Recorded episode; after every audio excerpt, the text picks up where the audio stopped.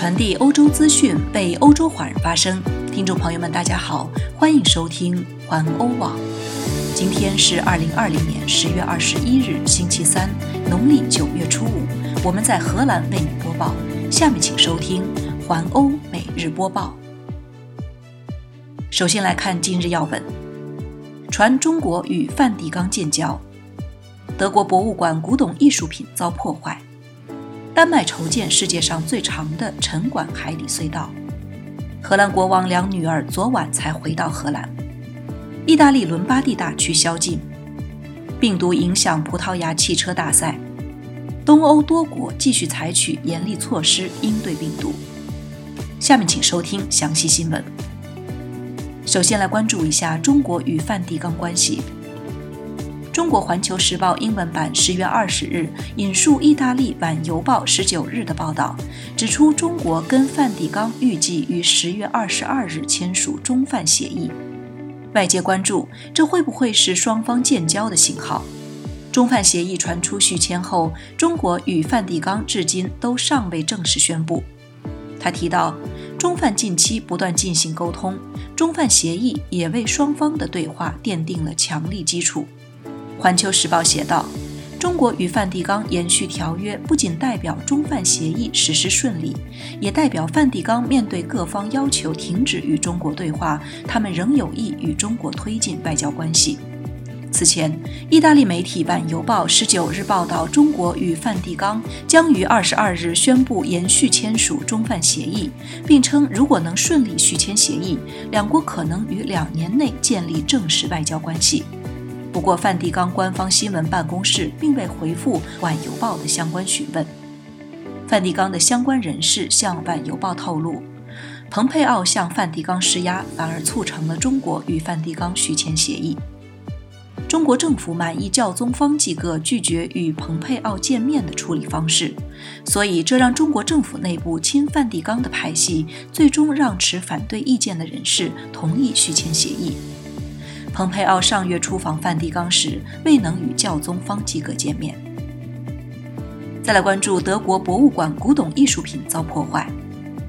柏林多家博物馆中共有七十多件古董和艺术品被破坏，被人喷上油性液体，有可见的污渍残留在物体上。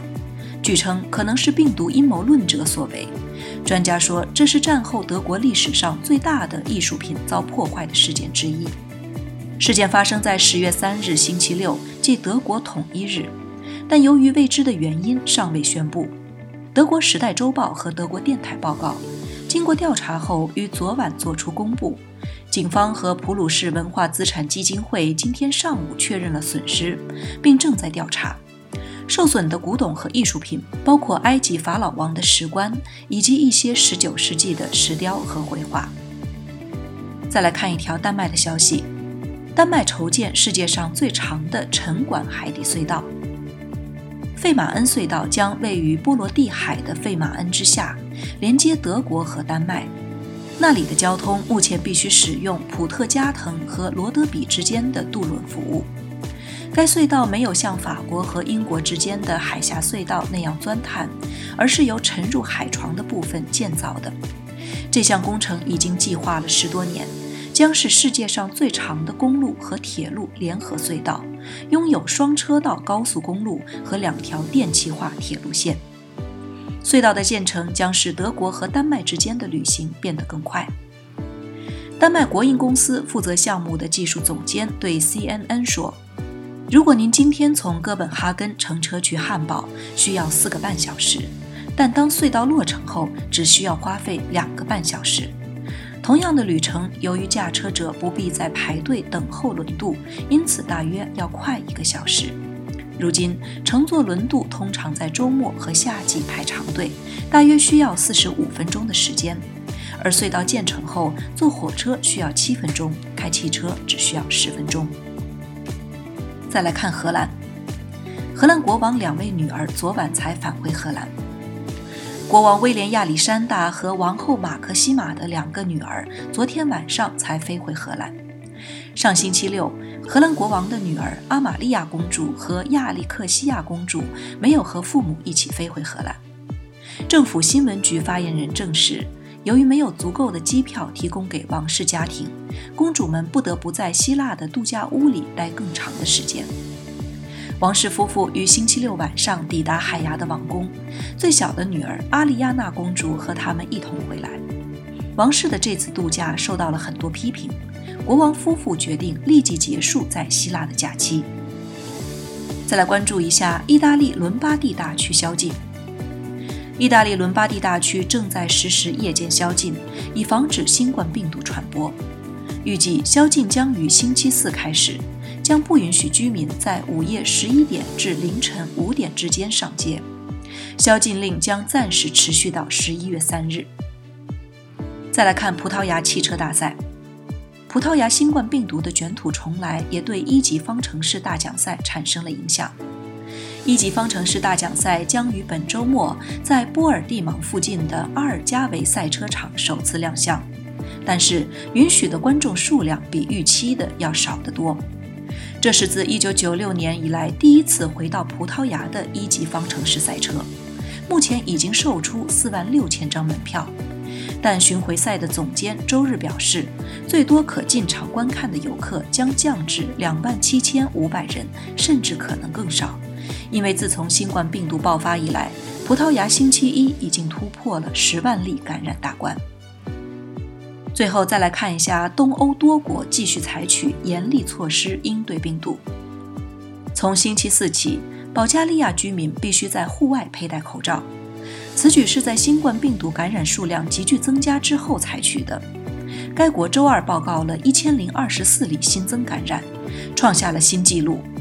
该国卫生部长科斯坦丁·安杰鲁表示，规定佩戴口罩后，政府希望限制感染数量，并减轻医疗服务人员的压力。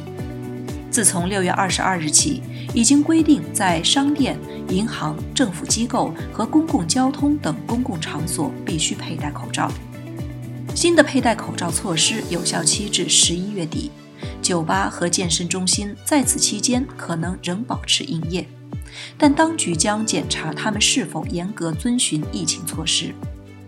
星期二晚上，抗议者走上首都索菲亚的街头，抗议规定佩戴口罩、放火焚烧口罩以示不满。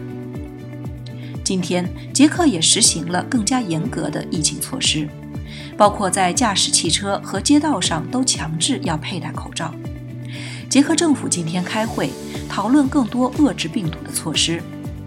在过去二十四小时内，该国报告了一万一千九百八十四例新增感染，比星期五的最高纪录又高出了九百多例。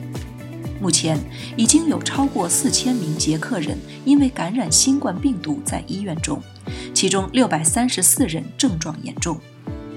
捷克共有十九万三千两百四十六人感染了新冠病毒，在过去的七天中，有三分之一的人检测呈阳性。死于新冠肺炎的人数为一千六百一十九人。捷克人口为一千多万，但是目前是欧洲感染率最高的国家。以上就是今天的环欧每日播报，我是陈旭，感谢您每天关注环欧网为您带来的最新资讯，明天见。